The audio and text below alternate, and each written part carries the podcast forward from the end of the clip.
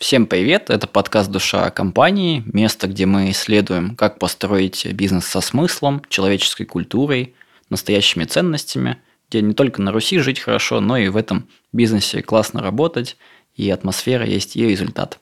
В этом выпуске мы поговорили с Максимом Тимофеевым, основателем компании DeepMind Consulting. На сайте у ребят написано, и очень откликается эта фраза, что они помогают сделать так, что состояние сотрудников становится активом бизнеса. То есть очень важно то, из какого источника, из какого состояния мы действуем, это напрямую влияет на результат, и ребята привносят в корпоративный мир практики осознанности, внимательности, телесные практики и делают так, что сотрудники не выгорают на работе, успешно борются со стрессом, осознают свои а, действия и просто счастливы, мне кажется. Выпуске мы говорили ровно об этом, даже помедитировали, даже коснулись э, теории там, психологической травмы и много чего еще. Мне кажется, получился классный выпуск. После него очень советую подписаться еще и на телеграм-канал Максима, в котором выходит очень много полезной информации. Я сам активный э, читатель-поглощатель этого контента. Приятного вам прослушивания. Привет, друзья! Сегодня пригласили к нам в выпуск Максима Тимофеева, основателя компании DeepMind. Дальше идет такое многоточие. Передам Максиму слово, который лучше себя представит. Максим, привет. Привет, я всех тоже приветствую, кто нас слушает. Я основатель компании DeepMind, и давайте коротко про нас расскажу, чтобы был понятен мой бэкграунд, э, и как-то это позволило нашу сегодняшнюю тему раскрыть, может быть, чуть получше. Мы последние два года э, занимаемся тем, что помогаем компаниям переезжать в новую экономику. В экономику, которая гибкая, которая быстрая, цифровая. И делаем мы это своеобразным способом. Мы помогаем э, строить культуру честной и открытой коммуникации. Мы э, развиваем вообще человечность в компаниях. Делаем мы это через внедрение практик – практик осознанности в первую очередь, и во вторую очередь других практик, которые на сегодня имеют научную доказательную базу, да, то есть мы понимаем, что они подтверждены наукой, и у них есть э, ну, достаточно богатая история. Мы понимаем, что с точки зрения практики это тоже работает, это, это можно так или иначе применять. Но конкретно здесь мы используем такие инструменты, как embodiment, телесные практики, телесный подход, и теория U. Это фреймворк из MIT, который придумал Отто Шармер, один из э, самых передовых сегодня бизнес-консультантов, мыслителей, который помогает поднимать коллективную осознанность. Ну, вот, по сути, такое поле. Э, мне кажется, что как-то очень показательно, вот я заметил, когда ты говорил про ценности, ты сказал что-то такое, да? Вообще все это поле, о котором мы говорим, оно э, уже проявлено, но границы у него недостаточно оформлены, да, поэтому мы страдаем все вместе некоторые сложности, да, как это описывать, mm-hmm. как про это говорить, но вот потихоньку эта тема и это поле становится все более ясным, проявленным, и все больше инструментов появляется. Спасибо тебе большое э, за представление. Действительно, вот когда тебя слушаю, ну, мне все термины знакомы, телесные практики, Отто Шармер, а, теория Ю и так далее, но не всем, наверное, это может быть э, понятно, поэтому я даже знаешь, когда вот шел, так сказать, домой, сегодня там с одной встречи как раз э, записывать подкаст с тобой, угу. подумал, что вот первый вопрос, который хочется тебе задать, он звучит примерно так. Вот представь, э, есть HR-директор, вот она такая услышала, что все здорово, нужно там развивать людей, больше человечности, как ты сказал, какие-то практики там осознанности, что-то сама начала практиковать, но это она такая, из нее одной не состоит компания, у нее есть еще замечательные топ-менеджеры, которые что-то, может быть, слушают, где-то как бы не согласны. И если мы говорим про топ-менеджеров, то, ну, обычно это люди очень в голове, да, mm-hmm. то есть, как, как помнишь, может быть, такое э, видео есть Кена Робинсона, где он сравнивает университетских профессоров с такими людьми, которые как бы состоят из головы, где тело является ну просто передвигателем, так сказать, да, mm-hmm. такой машиной, которая из одной встречи на другую. Так, ну, мы это любим говорить такие головастики. Mm-hmm. Вот люди, которые полностью в голове. Да, и тут приходишь ты, начинаешь говорить про какие-то эмбодименты, что-то там, какие-то теории Ю, вот вопрос заключается в том, как вот такого человека, который полностью ну, рациональный, у которого ну, мало в жизни угу. телесного, мало в жизни там, медитации, может быть, вообще нету, уговорить, так сказать, э, убедить на то, чтобы это еще и в компанию привнести, в бизнес, потому что в бизнесе это тем более, ну, как бы, чуть, как бы, как это вообще поможет, не совсем ясно. Вот если бы сейчас тебя такой человек, может быть, э, услышал, или наоборот, услышал HR-директор, которому mm-hmm. вот mm-hmm. с ними общаться каждый день, то вот как ты этот диалог выстраиваешь так, что ну, люди такие, окей, Максим, давай, дерзай.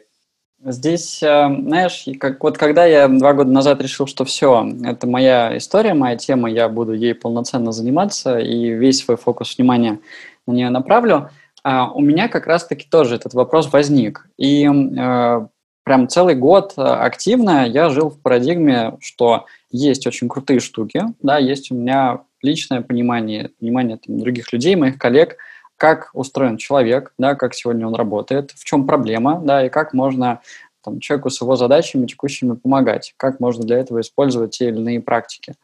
И а, есть мейнстрим, да, а, такое общественное понимание, как нужно работать, например, да, и вот в мейнстримовом понимании на работе тебе не надо чувствовать, тебе не надо как-то заниматься своими эмоциями, да, это просто поле, которое как будто остается за пределами офиса, за пределами работы я все тоже думал, вот как мне объяснить, как мне доказать, как мне обосновать, да, как мне эту парадигму как-то сломить там или поменять.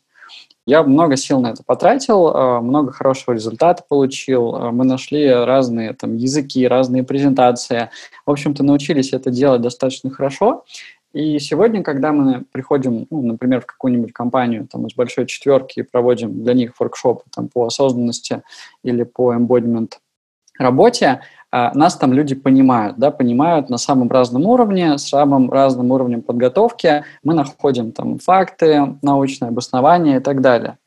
Но я э, а, все больше пришел к тому, что мне в этой парадигме сегодня уже неинтересно и не хочется вообще находиться.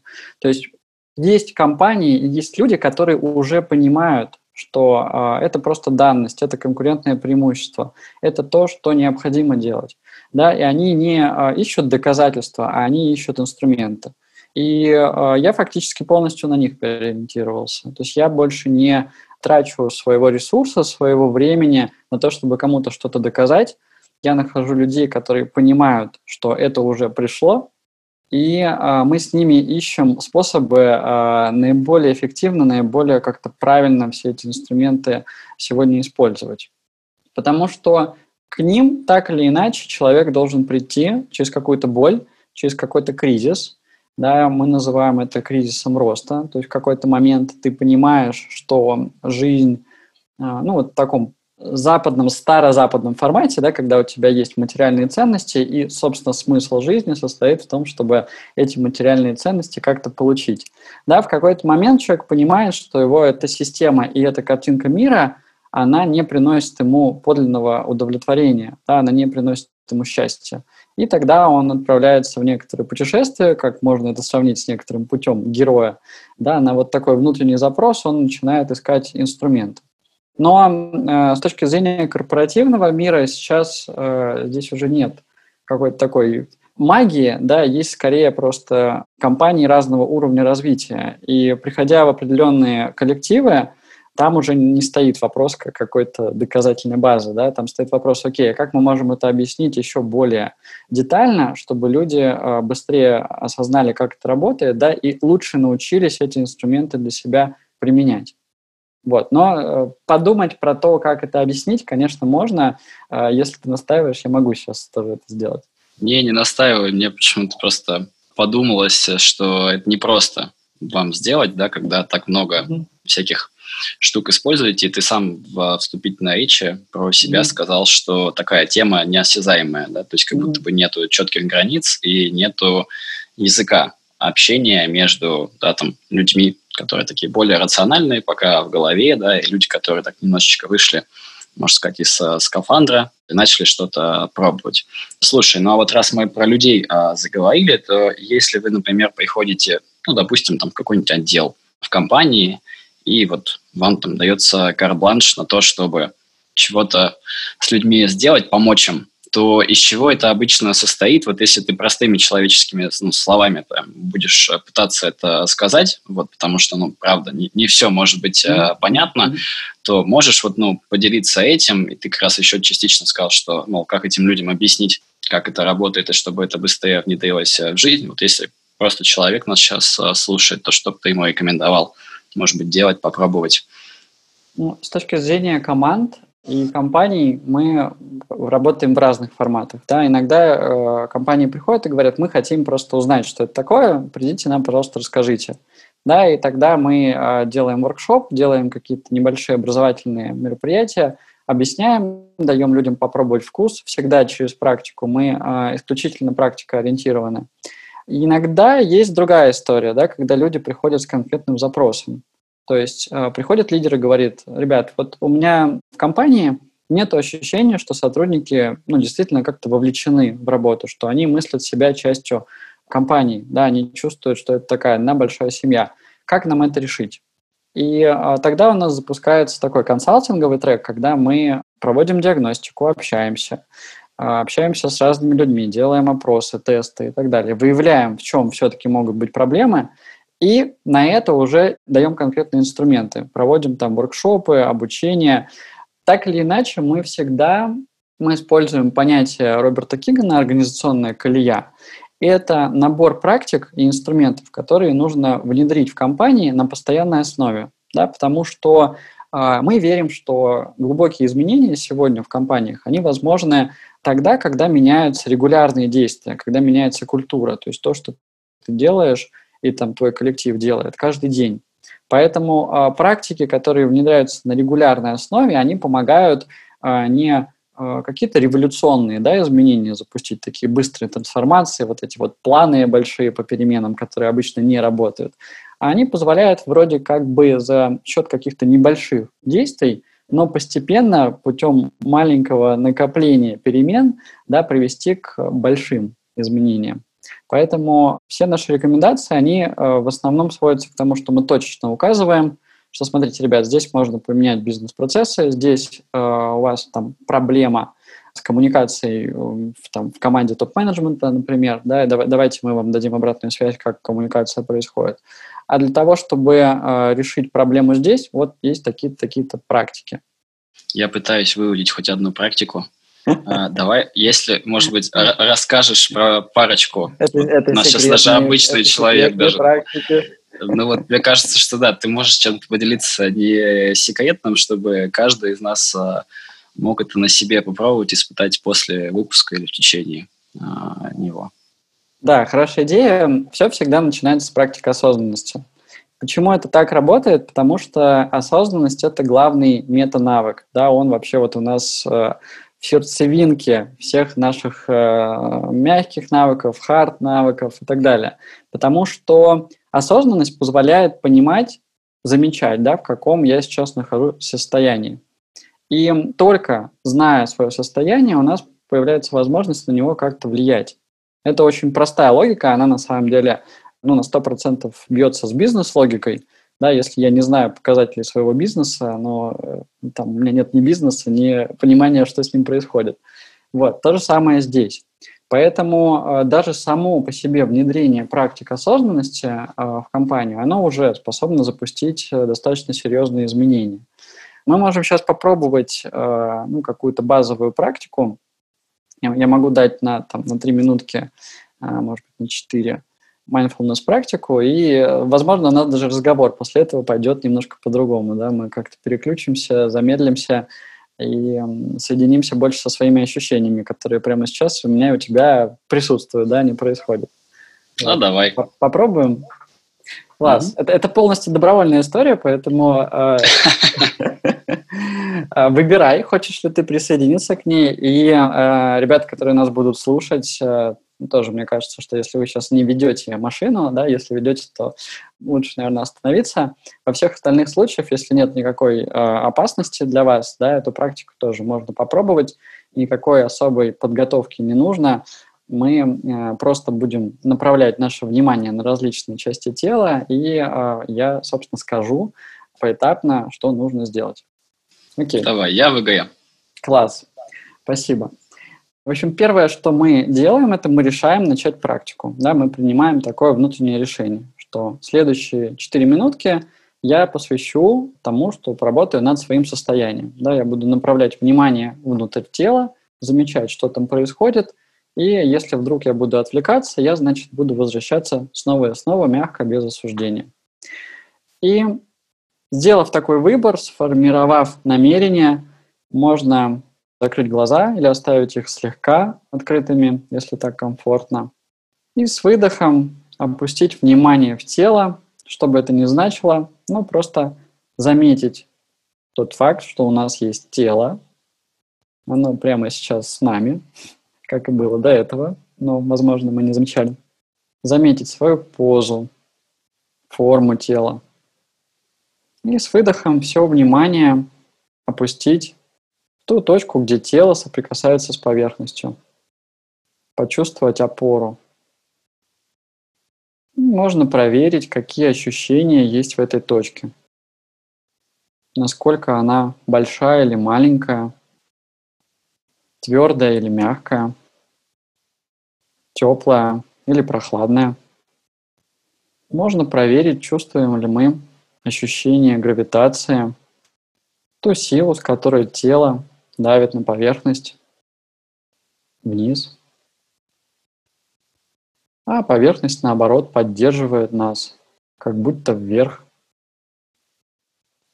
И со следующим выдохом можно попробовать отпустить чуть больше напряжения в эту точку, опять же, чтобы это не значило. Из тела. И сейчас мы коротко пройдемся таким сканом сверху вниз, замечая различные участки тела, осознавая их и отпуская напряжение, если вдруг оно обнаружится в этих участках.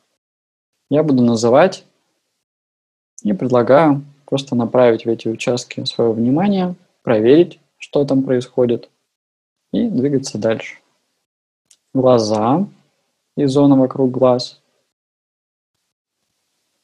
Челюсть. Можно и немножко подвигать даже. Лицо целиком. Шея. Направляем внимание и с выдохом отпускаем напряжение, если оно там есть. Плечи.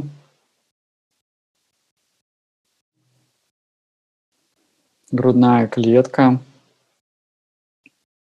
Если напряжения нет или не удается отпустить, все в порядке. Такое тоже бывает. Задняя часть спины. Живот. Область таза. Проверяйте, какие ощущения есть в этой области. Нет задачи на них как-то влиять или вмешиваться. Мы просто их замечаем. Верхняя часть ног.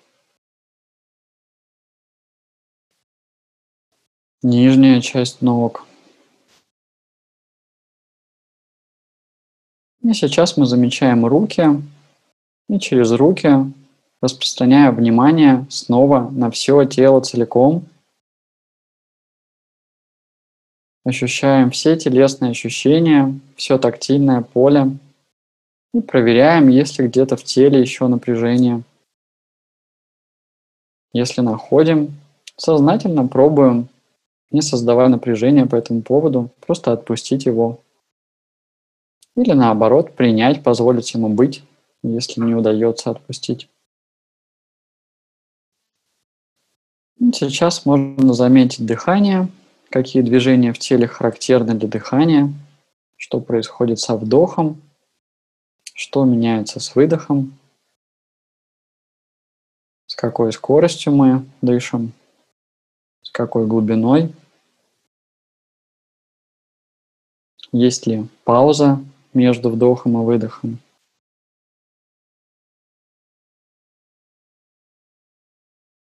И потихоньку можно завершить практику, не теряя этого ощущения присутствие, осознавание.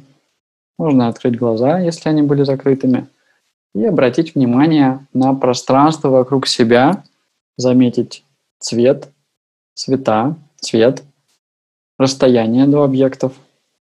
Это позволяет нам почувствовать себя в безопасности, убедиться, что все в порядке. И, собственно, мы можем продолжить разговор уже, может быть, немножко новом качестве, в новом состоянии, как ты после этой практики. Это, в общем-то, простая, базовая практика, доступная большинству. Как, как тебе? Я хорошо. Хочется, чтобы так это регулярно раз в пару часов брать такую паузу на пару минут. Она внезапно включалась, когда тело чувствует, что ну, нужно дать ему внимание, если ты ему это внимание не даешь. Вот, я сейчас такой прям расслабленный, живот прям так вообще подотпустило, mm-hmm. потому что все равно, когда говоришь, mm-hmm. немножко там напряжение чувствуешь. Самое удивительное, что в какой-то момент я понял, как работает внимание, да, это было для меня таким э, чудесным открытием. Сейчас это, конечно, уже какая-то вот э, прям очень понятная штука, что просто само по себе присутствие внимания где-то, да, в системе, оно э, меняет эту систему. Да, вот когда мы направляем наше внимание на себя, на тело, там уже просто за счет самого этого факта, да, что внимание там есть, происходят какие-то перемены. Ну, и обычно это перемены к лучшему, да, мы там как-то больше расслабляемся, больше отпускаем, начинаем лучше себя чувствовать. И э, в какой-то момент, э, примерно полтора года назад, когда я начал глубоко знакомиться с теорией Ю, э, Отто Шармера, я увидел, что он вот это открытие перенес на организации. Да, он перенес э, этот закон природы на большие системы и сказал, что, ребята, смотрите, когда мы направляем наше внимание на саму систему, да, мы позволяем вниманию прийти в разные э, уголки даже больших систем, да, даже национального здравоохранения, например, там начинают происходить какие-то изменения. И в чем гениальность для меня Отто Шармера и там, теории Ю – том, что он показал, что вот это внутреннее поле, поле работы с тем, чего мы на самом деле обычно не замечаем, да, оно, во-первых, есть, во-вторых, оно обладает колоссальной, колоссальным влиянием на э, результаты деятельности, а во-вторых, у нас не получается решить многие большие проблемы, да, например, там разрыв э, между бедными и богатыми, э, или экологические какие-то проблемы, потому что мы не осознаем систему целиком, то есть мы не направляем наше внимание на саму систему, да, мы не видим глубины. И э, для меня это тогда, конечно, было таким взрывом мозга. Я понял, что вот те же самые принципы, которые я там 10 лет изучаю в mindfulness практиках, они э, сегодня становятся передовыми инструментами для того, чтобы трансформировать организации, и не только организации, но и такие большие системы. Вот, и тогда у меня все связалось прям в единую картинку. Про Шармера согласен. То есть там то же самое. Ну, если ты, конечно, не умеешь у себя внутри внимания направлять куда-то, то вряд ли получится и в компании, а, конечно. Поэтому, ну, Шармера читать, особенно полную книжку, да, там не сокращенную, например, версию, mm-hmm. я думаю, ну, недоступна, к сожалению, она многим, mm-hmm. вот, mm-hmm. это тяжко. Поэтому, mm-hmm. опять же, вот тут, знаешь, возникает у меня такое внутри, это барьер, что, блин, mm-hmm. как много людей это просто не знают, хотя mm-hmm. если им правильно это объяснить, разложить по полочкам, тем более у Шармера это все так научно доказано и так далее практически, mm-hmm. ну, не то чтобы прям научно, но, в общем, результаты очевидно в его случае, вот, то намного лучше бы мы жили и в компаниях, и в семьях, и сами по себе, и государство, и так далее. Я и начинал, на самом деле, с а, вопроса-то вот подобного, что, блин, вот как же сделать так, чтобы больше людей про это узнавали. Тут видишь, наверное, когда мы про это говорим, я когда вот сейчас медитировал, например, mm-hmm. могу немножко про свой опыт сказать, что у меня медитировать не получалось до мая прошлого года, по-моему. Mm-hmm. Вот если память не, изменя... не изменяет, мне так не получалось в том плане, что я медитировал, но mm-hmm. не понимал сути mm-hmm. сначала, что вообще происходит, и считал, что это ну, какая-то шляпа, то есть мне, мне недоступная. Я там другими вещами занимался, там телесными немножко и так далее. Потом у меня получилось так, вышло, что там, человек попался, который медитацию проводил, мне наконец-то это смог дать э, понять. Вот. Я вот когда про это все думаю, понимаю, что ну, каждому как-то ну, нужна какая-то своя практика, какой-то заход вот в эту вот большую mm-hmm. тему, как-то вот соприкоснуться и из нее не вылететь. Потому mm-hmm. что, ну, вроде там медитация, не знаю, там всякие телесные штуки уже скоро будут на каждом углу.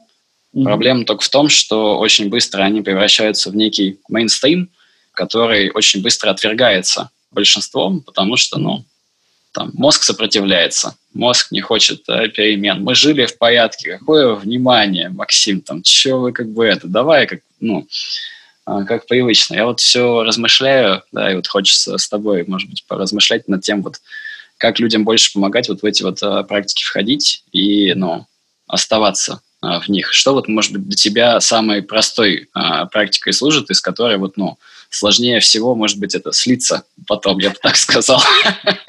Потому что мне кажется, с медитацией слиться как раз-таки очень легко. Вот, ну, черт знает, может, у тебя другое мнение, интересно. А слиться действительно очень легко, потому что у нас есть привычки. Да? И когда мы начинаем практику, мы действуем против всей нашей системы, системы привычек.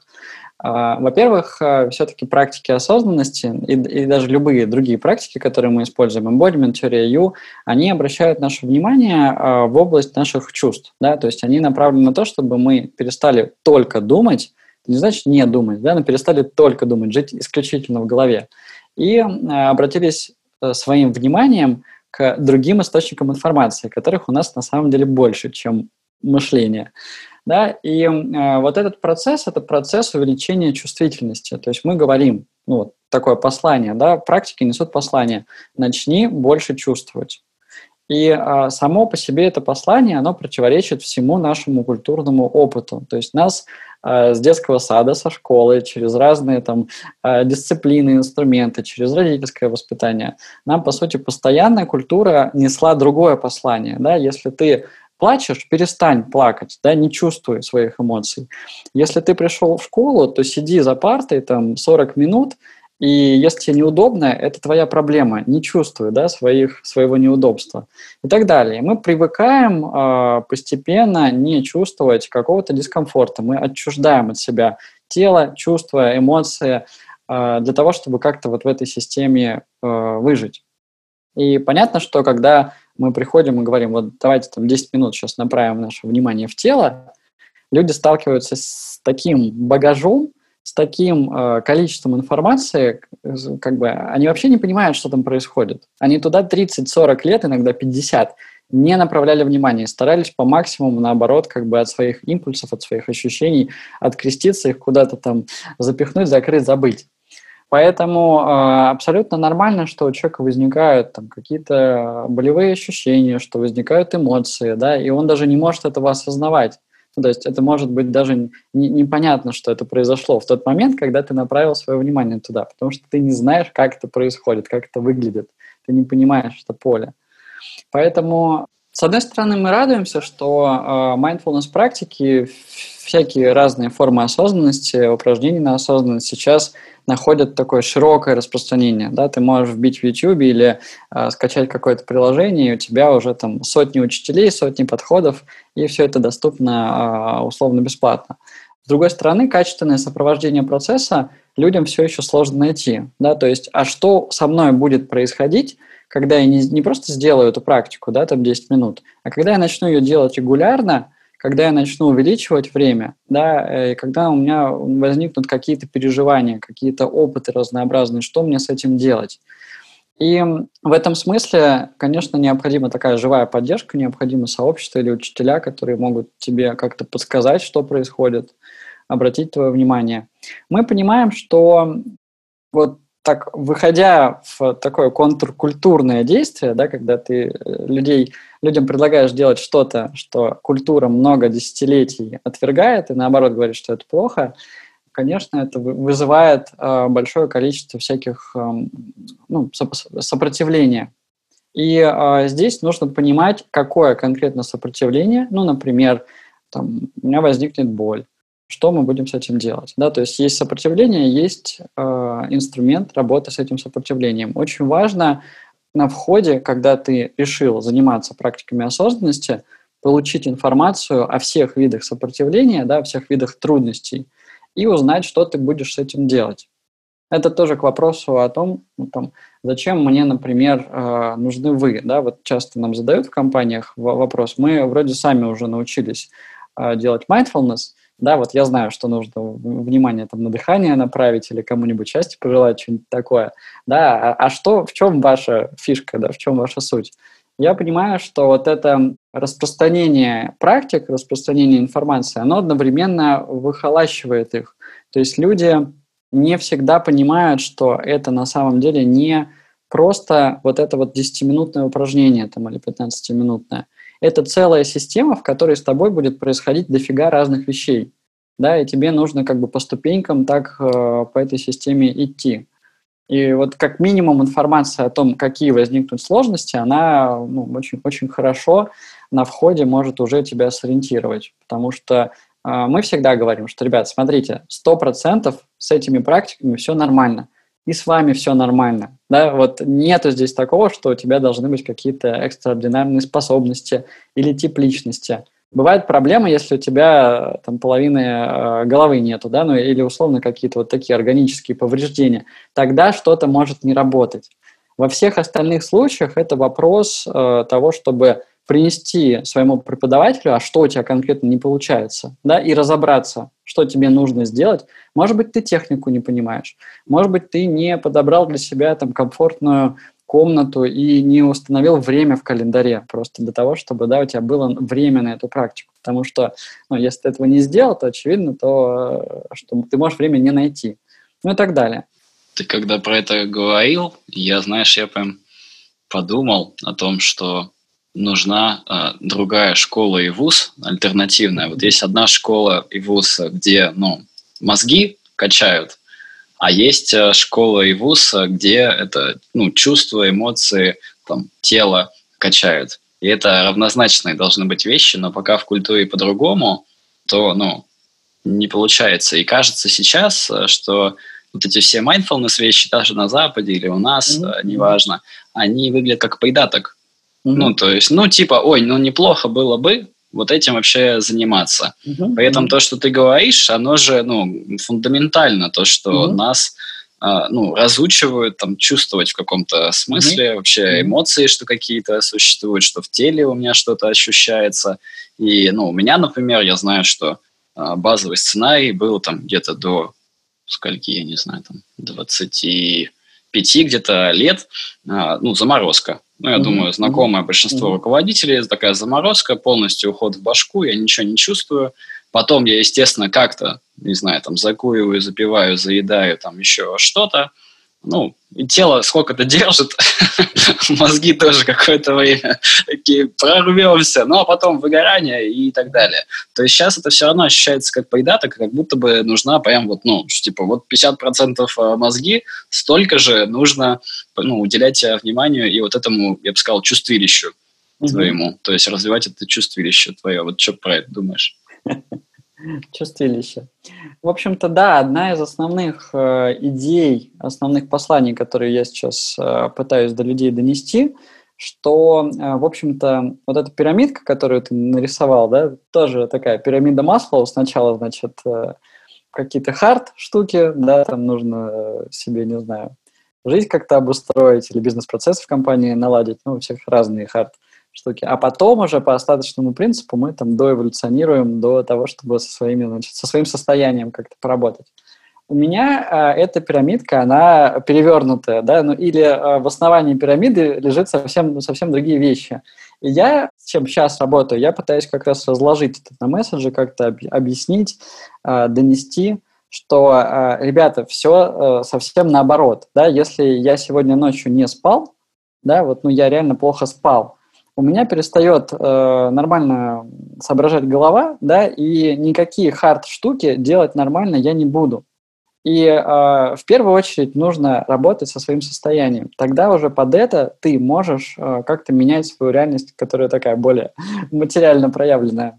И, в общем-то, это тоже соответствует там, видению Шармера, который говорит, что мы сейчас переживаем третью революцию менеджмента, В том смысле, что раньше внимание менеджмента было направлено на продукт. Потом в 80-е э, ребята такие увидели, что, оказывается, продукт появляется не сам по себе, да, что есть какие-то бизнес-процессы, и, о, вау, с ними ведь тоже можно работать. Оказывается, что если мы будем менять не продукт, а процессы, которые способствуют его появлению, у нас изменится и сам продукт. В общем, все как бы меняется. И э, сейчас, благодаря открытиям там, нейробиологии, благодаря гигантскому научному скачку, мы, в общем-то, э, видим, что наше мышление, наше состояние, оно оказывает колоссальное влияние на, э, ну, вот, на эти бизнес-процессы. То есть бизнес-процессы тоже появляются откуда-то. Откуда они появляются? Вопрос на миллион. Но сейчас все правильно на него отвечают, когда я задаю на, на каком-нибудь воркшопе. Люди такие, да, бизнес-процессы появляются из человека, человек их придумывает. То есть э, вот нам потребовалось э, несколько тысяч лет, чтобы э, осознать, что, оказывается, мы сами создаем системы, да, в которых мы работаем. Если, э, черт побери, э, там, наш руководитель в стрессе не выспался, и у него куча когнитивных искажений, с которыми он никак не работает, да, то э, он и будет создавать такую систему, которая может из этого его состояния появиться. Мне офигенно нравится матрица, есть прям уже прописанная такая картинка, какие способы коммуникации создают какие типы компаний. Да, если у тебя преимущественно в компании такая автоматическая, вежливая, комфортная коммуникация, да, когда мы даже ну, как бы сильно не обмениваемся нашими точками зрения, а стараемся быть всегда политичными, чтобы там никого не обидеть, это приводит к централизованной структуре. И ты не можешь создать на самом деле децентрализованную структуру, чтобы, ну, без того, чтобы выйти за рамки привычного типа коммуникации в компании. У тебя сначала должна эволюционировать коммуникация, то есть вообще сам способ общения – и только люди, а, только компании, в которых доступна эмпатия, да, в которых мы не, не просто как бы там на уровне фактов общаемся, а начинаем реально чувствовать другого человека, сопереживать ему, да, понимать, в каких он эмоциях сейчас находится. Только в таких компаниях возможна сетевая структура. Без этого сеть не создается. И получается, что действительно есть целое поле вот этого внутреннего состояния, которая оказывает колоссальное влияние на нас, но мы не всегда это понимаем, мы не всегда это знаем, и а, ну, в том числе поэтому, поэтому мы часто исправляем наши системы в другом месте, и эти исправления не работают. Мы меняем что-то на уровне бизнес-процессов, но у нас, черт побери, все равно сотрудники почему-то не вовлеченные. Вроде, вроде им э, надбавки дали, там, пропуска какие-нибудь модные сделали, чтобы они в офис удобно проходили, а все равно они не вовлеченные. Почему так? Ну, потому что есть целое пространство, да, с которым нужно работать, и оно на самом деле первично. Ты вот когда про это говоришь, я думаю о том, что, ну, видишь, с процессами это работать легче, потому что мы же их знаем, угу. мы на это учились, кто-то угу. учился, это понятная штука, а с человеком сложнее, потому что, ну, мы не понимаем, как мы функционируем, ну, да, там, а, как менеджеры зачастую. Это очень такая неопределенная какая-то штука, непредсказуемая, с непредсказуемостью работать не хочется, поэтому ну, проще работать э, с процессами, выстраивать э, систему, вот, э, нежели ну, общаться с, непосредственно с человеком. Хотя в каком-то смысле можно выстроить процесс и систему работы с человеком. И ты отчасти про это и говоришь. Ну, ты просто говоришь словом практики, которая, знаешь, ну, сразу на самом деле, ну, кому-то порежет прям слух. Я прям чувствую, что кто-то такой, практика, что делают, то есть, ну, то есть, понятно, когда, да, вот настраиваем процесс развития, там, осознанности в компании. Вот это вот более, да, понятная формулировка, ну, шутка, конечно. А, но, да, но, но смысл, да, в том, что м, можно эту штуку настраивать, да, и работать э, с людьми. Я вот э, подумал вот о чем, что ты когда говорил в самом начале про человечность, вот э, в компании. И у нас э, подкаст, э, проект про что? Про, ну, по сути, человечность. Потому что когда мы говорим про миссию, когда мы говорим про ценности, когда про корп-культуру речь заходит, там штука простая очень. Все пытаются как-то это бизнесово подойти к этому, вот найти какую-то миссию бизнесовую или найти ценности, вот, которые как-то вот, ну, из бизнеса растут. Но все эти на самом деле понятия, и миссия, и ценности, и корпоративная культура, они про человека. То есть про то, что между нами, какие у нас отношения, ради чего мы вообще вот здесь как-то взаимодействуем друг с другом, какие у нас это, условно, понятия или принципы, mm-hmm. правила жизни и прочие моменты. Я вот э, подумал о том, что, может, у тебя здесь э, есть твое понимание, как вот с этим таким культурным э, пластом помогать э, работать, может быть, вот твои практики э, как-то помогает, может, у вас проекты э, есть про корп-культуру, вот, вот чтобы доставать а, из людей, какие ценности настоящие, какие миссии а, действительно там а, значимые. Ну, у того же Шармера этому, я думаю, много уделяется. Вот, может, этим поделишься немножко. Ну, э, я вообще считаю, что э, в организациях мы работаем именно с уровнем культуры. Да? Мы, мы считаем, что мы консультанты в области менеджмента культуры. И наши инструменты, они помогают на практике как раз-таки создать вот эти новые типы культур, которые сейчас востребованы. Да? То есть культура человечности, культура а, открытой коммуникации, доверия в команде, честности, прозрачности. Это типы культуры, которые сегодня передовые. То есть так или иначе, если компания хочет двигаться в будущее, она будет к таким похожим культурам, у каждого, конечно, свои особенности, но тем не менее, да, она будет в ту сторону потихонечку двигаться. Но возникает вопрос, да, окей, мы, мы поняли, вот мы там, например, какой-нибудь Accenture, мы поняли, что наша система мотивации людей, да, когда мы там их передвигаем каждый год с одного уровня на другой и награждаем какой-нибудь шоколадкой, она почему-то перестала работать, да, что-то, значит, людей это больше нифига не мотивирует, они выгорают, увольняются, пишут у нас жалобы и так далее. Вот, что нам с этим делать, да, и когда компании к такому вопросу приходят, а они приходят к нему уже достаточно массово, возникает, естественно, следующий вопрос, да, а, а что, собственно, мне нужно делать, как с этим полем работать, потому что нифига не понятно. И а, мы как раз-таки вот те люди, которые приходят в, ком- в команду, да, и помогают на этот вопрос найти ответ. Мы не приносим готовых решений, потому что э, мы все-таки работаем в формате фасилитации. Мы не считаем себя экспертами в чужом бизнесе. Мы не считаем, что мы знаем, как правильно. Да? Мы знаем, что есть вот такие инструменты, они приводят к таким-то результатам. Давайте поищем вместе, как это должно работать в вашей компании. И первое, что здесь происходит, это увеличение чувствительности. То есть мы а, должны дать людям пространство, в котором они могут себя почувствовать из этого, да, почему я говорю, что осознанность это первое, базовое, необходимое, да, это главное. Из этого может уже возрасти и вырасти понимание там, на индивидуальном уровне и на коллективном уровне, а чего я хочу, какие у меня ценности, какой я вообще человек, кто я, да, то есть вот без того, чтобы как-то себе эти вопросы позадавать, и главное не просто понять на них ответы, а почувствовать на них ответы, никакого устойчивого результата быть на самом деле не может. Ответил? В каком-то смысле, да. Мне просто понравилась последняя фраза про то, что понять ответы на вопросы, что у нас там за миссия или какие ценности, наверное, оно можно, конечно, но это не будет настоящим. То есть их можно только почувствовать, но у нас просто в культуре нет такого понятия, как это можно почувствовать ответ на вопрос. Это вообще что такое? А, это интуиция, ну, что-то вот такое, типа вот а обычно такого нет. Для мозга это сразу противоречивая ну, мысль, которую хочется как-то отвергнуть, потому что есть... мой мозг, он совершенный же. Прости, что перебил. Есть очень распространенное заблуждение, э, которое люди повторяют, повторяют вновь и вновь, я с ним тоже немножко борюсь.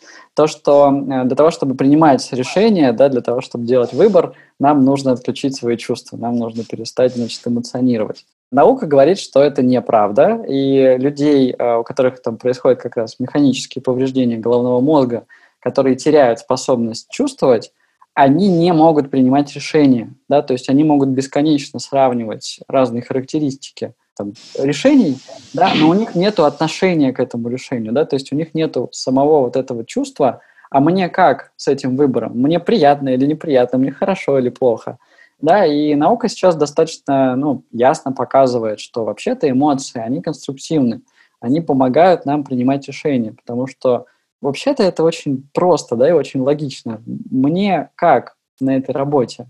Мне здесь нравится или не нравится? И э, если ты вот так вопрос ставишь, пытаешься почувствовать, да, то ответ он гораздо быстрее приходит, нежели чем так, сейчас я сделаю табличку в Excel и сравню э, значит, 800 характеристик этого рабочего места и другого рабочего места. Некоторые вещи действительно простые, мы их усложняем. Ну, я вот когда про это думал, там, когда приходил к тому, что да, там чувствует нормально и все такое, я для себя, знаешь, вывел такую штуку, что моему мозгу, получается, просто опасно. То есть ему страшно от того, что, оказывается, есть еще кто-то во мне, кто принимает решение. То есть, ну, он всю жизнь как бы думал, что, ну, он принимает решение, он там все рационализирует, а тут, оказывается, кто-то есть еще, ну, условно, там, неизвестно кто, какое-то чистое сознание, не будем тут уже вдаваться, наверное, в такие дебы, а то вообще выключат сразу подкаст. Но суть в чем? В том, что когда мы начинаем так э, действовать, ну, часто мозг начинает нас блокировать поначалу, mm-hmm. потому что, ну, небезопасно ему mm-hmm. кажется. Mm-hmm. И часто ему кажется, и вот, ну, нашему мозгу, я когда там сначала про это начинал там рассуждать, ну, давно дело было уже, то, что моему мозгу кажется, что я теперь выключил вообще голову. Mm-hmm. Вот как это звучит. Хотя на самом деле, ты про это даже вскользь уже говорил, процесс-то не останавливается. Там как бы, ну, там очень много всего, не только вот это рациональное мышление, там много всего постоянно извилинки наши замечательные работают, и все в порядке. Вот этот мозг тоже, он не останавливается, потому что ему же страшно остановиться. И вот это нелегко принять поначалу. Но, опять же, помогает та же самая медитация, просто наблюдение за тем, что так, ну, окей, можно сделать паузу, так, я сейчас почувствую ответ, это как? И можно просто посидеть, ну, посмотреть, понаблюдать за тем, что вообще происходит. Можно там в какую-нибудь медитацию, или визуализацию пойти направленную, ну, всякие штуки. Но вот я так делюсь э, своим, что обычно страшно, что все, меня больше нету. Или из этой фразы еще про ну, твою, про то, что чувствовать, почувствовать ответ, еще mm-hmm. часто что приходит, что как будто бы чувства важнее стали, mm-hmm. чем а, мысли. Это как mm-hmm. вообще? Что это такое? И ну вот ты когда говорил, кстати, про пирамиду, про перевернутую, ты вот ну, не сказал в итоге, да, там, из чего что состоит. Я вот единственное, знаешь, что вот хотел тут а, сказать, что ну, для меня, что я понимаю, что ну, вот важно и то, и то. То есть важно, что и чувства, и мысли, как бы, ну, и ты не выключаешь, как бы, и не, это, не отстраняешься. Все, я теперь вообще не думаю. Вот. Нет, конечно, я продолжаю думать в любом случае. Просто вот эта вот мысль, мне кажется, может быть страшно для человека. Слушай, а у меня тут вопрос родился. Какая самая простая практика, может, в твоем арсенале есть, чем ты, может, лично э, пользуешься, которая помогает человеку свои чувства, эмоции почувствовать, вот сделать какую-то отморозку, и при этом это максимально безопасно и будет как-то для него полезно. Есть что-нибудь такое? Да, давай, я расскажу. Значит, э, мы проводим открытые образовательные программы и как раз вот рассказываем людям, из чего состоит их состояние, да, что там происходит. И когда ты на когнитивном уровне это понимаешь, то у тебя появляется некоторая карта, да, что вот есть, например, стресс, вот есть эмоции, вот есть усталость, это выглядит таким образом, да, то то, как ты говорил чуть раньше, да, что вот это поле совершенно непонятное, неоформленное, оно начинает потихонечку оформляться, люди начинают понимать, что, о, вот я сейчас в стрессе. Это то, о чем мы говорили там на э, воркшопе. И для этого состояния я могу использовать те или иные инструменты. Там для стресса один инструмент, для там, каких-то сильных эмоций другие инструменты. И когда мы говорим про эмоции, про чувствование, мы должны понимать, что это в первую очередь телесные процессы. Да? То есть они не происходят где-то там непонятно где в воображаемом доктора Парнаса, эмоции возникают в теле, они возникают там первично, и э, вторично уже сознание может их как-то зарегистрировать, что происходит э, совсем не всегда, да, что происходит редко, если мы над этим сознательно не работаем. Поэтому э, самая простая практика для того, чтобы ну, как-то познакомиться со своими эмоциями, начать их лучше замечать, начать себя чувствовать более э, глубоко, это э, такое сканирование тела, тела да? то есть мы э, направляем наше внимание, но вот это, собственно, то, чем мы сегодня занимались в начале э, нашего разговора, мы изучаем, что там происходит такого странного, непонятного да, в нашем теле. И э, раз за разом детализируем свою телесную карту. Есть, в принципе, такой термин, да, телесная карта, внутренняя телесная карта. То есть как я свое тело как бы чувствую, представляю изнутри. И когда мы начинаем делать такую практику, оказывается, что какие-то э, области, они там вообще пустые, какие-то я вообще не чувствую. Непонятно, что я не знал, что есть вот такие тут детали, что тут маленькие пальчики, тут большие. Да? То есть мы ходим в этот поход э, раз за разом, и у нас там карта становится все более детальная. И э, когда карта так детализируется, мы начинаем замечать, что в те или иные моменты, ну, например, если вдруг кто-то меня раздражает там, на работе или в семье, да, то в теле происходит какое-нибудь напряжение, какой-нибудь спазм, да, там сердце начинает э, активнее биться. Ну, в общем, есть какие-то конкретные телесные проявления у эмоции. Тогда, получается, мы э, действительно с этой эмоцией знакомимся. То есть невозможно эмоцию понять когнитивно. Я, честно говоря, офигеваю от того, что у нас в корпоративном мире все еще распространены тренинги по эмоциональному интеллекту, без осознанности. Ну, то есть э, люди реально не говорят про осознанность ни слова и считают, что э, хоть как-то можно тему эмоций осветить когнитивно. Ну, нельзя. Но, ну, но это как, не знаю, научить человека плавать, да, не показывая ему бассейн, э, не, не давая ему пощупать воду. Ну, то есть ты эмоцию можешь почувствовать, ты не можешь ее понять. Ты понять можешь только, э, какое название этому этой эмоции, как, как то ее разложить там на Э, какие-то кусочки уже. Ну, в общем, теоретизировать ты ее можешь. Ну, да, форму дать, получается, можно ей. Но э, мы коснулись очень важной э, темы, мне тоже хочется ее осветить коротко. И я стараюсь про это прям много часто говорить. Мы тоже это во всех наших программах всегда затрагиваем. Это тема травмы. Да, сейчас одно из э, самых, ну, не побоюсь этого слова, основных э, понятий в современной психотерапии – это травма. Когда я говорю травму, я имею в виду какой-то психический процесс, да, что-то, что с нами э, случилось, э, какие-то события, не всегда заряженные, прям такие единомоментные события, но бывает, что мы просто вот на протяжении лет с нами что-то происходит маленькое, и это нас травмирует. То есть мы э, эти события не можем полноценно пережить. Они остаются как такая система конденсированного опыта, в нашей психике, в нашем теле. Это всегда вот тело с психикой связано. Это сегодня, ну, как бы тоже science, э, какой-то научный мейнстрим уже, да, то есть мы, мы не можем даже говорить, что это раздельные вещи. И травма – это состояние, да, то есть это тоже как и стресс, как и эмоции, определенное состояние, в котором мы можем оказываться, в которое мы попадаем, когда у нас случаются определенные триггеры. То есть что-то во внешней среде – нам а, напоминает о тех обстоятельствах, в которых нам было плохо, да, в которых мы получили травму, и а, мы снова оказываемся в этом состоянии. То есть так просто психика работает. И вот эта реакция заморозки, такой обездвиженности, потери контакта с телом, она особенно характерна для травмы. И нужно понимать, что сегодня в России 7 человек из 10, вот если я провожу воркшоп, там какой-нибудь тренинг – 7-6 человек в группе из 10 человек будут травмированы. То есть какие-то мои слова, действия, работа с телом, работа с осознанностью может запустить у них вот это состояние травмы.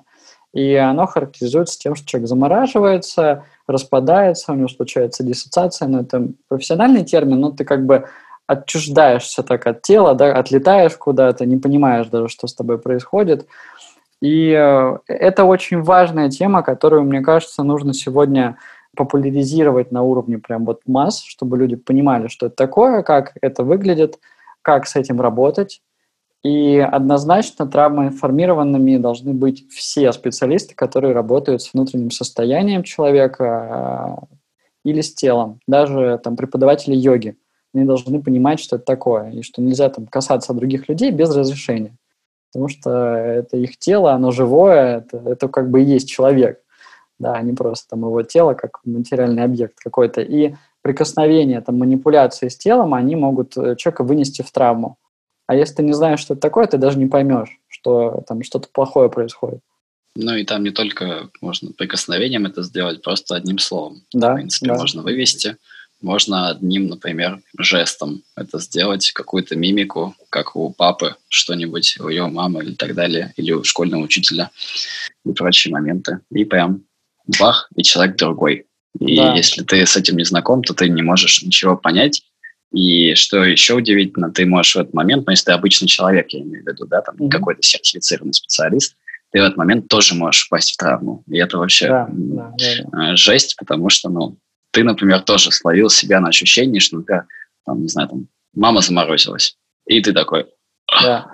И это, конечно, да, печально. Но у нас, опять же, да, никто не учит с этим работать. Я уж молчу как бы, про обычных людей.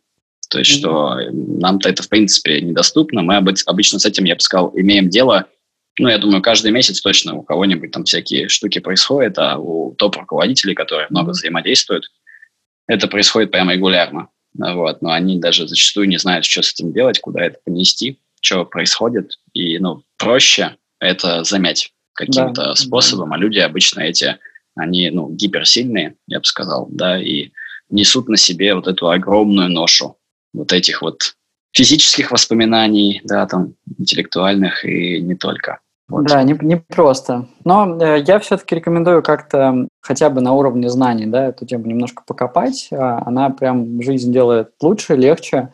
И здесь есть хорошая лекция «Тело хранит воспоминания». Это, mm-hmm. собственно, ключевой а, исследователь понятия травмы сейчас на Западе, и там как раз такой я эту лекцию часто рекомендую, она есть на YouTube, на русском языке тоже. Это хорошее введение вообще в ту картинку мира, которую сегодня наука рисует о человеке. То есть у нас э, здесь, как и во многих других областях, обычно знания отстают лет на 30, да, мы что-то там в школе изучали, вот это уже все, этого всего уже нет, это, это все уже очень-очень далеко и очень-очень неправда.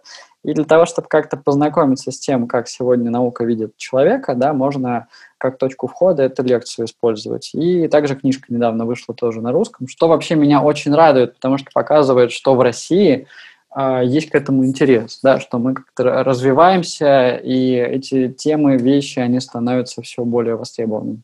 Да, добавлю эту ссылочку на лекцию. Ну, проще, наверное, с лекции а, да, начать. Да, да. Вот хотя она, насколько помню, полуторачасовая или что-то около того. Из-за того, что там перевод такой как бы с английского на русский, и вот это вот все. Так что, ну, может не просто быть, но интересно. А, очень. Круто. Даже про травму проговорили. Я даже не думал о том, что мы про травму еще поговорим. Хорошо, слушай, вот э, какое-то поле создали, что-то, может быть, стало понятно э, кому-то, что-то, может быть, прояснилось. Есть ли что-то, что хочешь сюда добавить? Может быть, какие-то финальные аккорды, мысли, чего бы хотелось тебе кому-нибудь пожелать, что-то посоветовать? Может, еще практику проведем?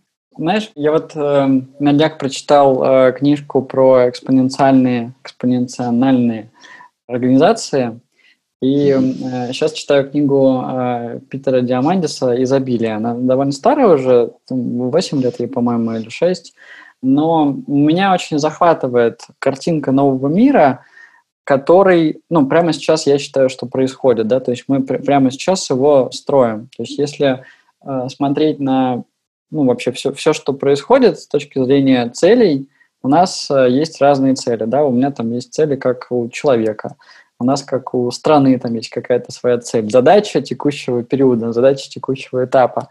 А, так вот, мне кажется, что планетарно на на, самом таком большом уровне, на уровне всей Земли, а, мы сейчас решаем суперзадачу. Да, мне хочется как-то этим видением поделиться, а, зашерить его, можно так сказать, что та технологическая революция, которая происходит последние десятилетия, и которая на самом деле э, только ускорилась за счет ковида, да, вот ковид, такие вообще кризисы, они усиливают объективные тенденции. То есть то, что происходило ранее, оно начинает происходить еще быстрее. Да, это все э, нас как-то форсирует в новый цифровой мир, когда э, как бы конкуренция меняется, еще больше связанность возрастает. И глобальная задача, как я ее вижу, как я ее чувствую сейчас, она состоит в том, чтобы ну, действительно э, впервые подойти к той точке в истории, когда мы решим вопрос э, изобилия на всей планете, да, но изобилие не в формате того, что, значит, у всех будут Мерседесы, небоскребы э, и так далее. Нет, это какое-то немножко вообще такое странное, может быть, местами э, уродливая форма капитализма, а изобилие в том смысле, что мы э, в ближайшие десятилетия сможем решить базовые проблемы всего человечества. То есть все человечество обретет доступ к воде, к какой-то базовой медицине, к образованию, и мне кажется, что э, как-то очень хотелось бы, чтобы больше людей в это поверили, перестали видеть мир в таком негативном э, свете, да, что все только плохо и ничего хорошего не происходит. И э, на своем уровне начали использовать любые инструменты, которые для них доступны, для того, чтобы как-то ситуацию менять. Мне кажется, что это и есть ну, в каком-то виде осмысленность, ценность, да, те вещи, за которые вы топите, за которые я топлю. То есть наше какое-то глубинное желание на самом деле мир поменять, построить э, лучший мир, но не в каком-то там советском или фашистском формате, да, что вот мы, мы знаем как, да, у нас есть правильная правда, поэтому все средства хороши.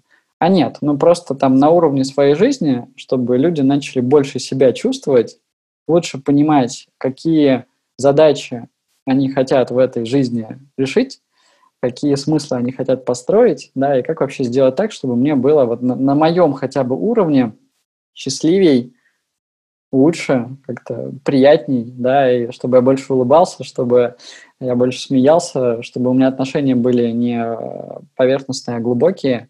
Какие вообще для этого есть способы, инструменты? В общем, э, мне хочется шерить эту картинку и мотивировать людей на такую, на такую работу, на такие изменения. Да, я, когда ты это говоришь, подумал о том, что, ну, чтобы это случилось, э, должно произойти что-то невероятное. Э, у каждого внутри должно быть изобилие. Пока этого изобилия не будет, и мы не будем действовать из изобилия каждый, а не наоборот, из-за вот, ну, там, тех мотивов, которые нас э, драйвят, ну, например, там, эго нас драйвит больше, сильнее, быстрее, и так далее. То есть пока не будет вот этого состояния внутреннего спокойствия, радости, то мы, конечно, будем э, всегда недовольны тем, что есть, и наша экономика – это просто отражение того, что мы очень, блин, недовольны своей жизнью и никогда не можем mm-hmm. сказать, что этого достаточно. Mm-hmm. Этого достаточно, я готов делиться с другими всем, что у меня есть. Да, я, я согласен. Мне кажется, что это самое большое открытие, которое всем нам необходимо сделать, да, что причины нашей удовлетворенности или неудовлетворенности, они а, лежат внутри, да, и, соответственно, нужно там что-то сделать или перестать делать, чтобы а, поменялось вообще все снаружи. Но, э, знаешь, я, я все-таки такой реалист, как мне кажется. Я, я вижу, что чудеса, они постоянно происходят.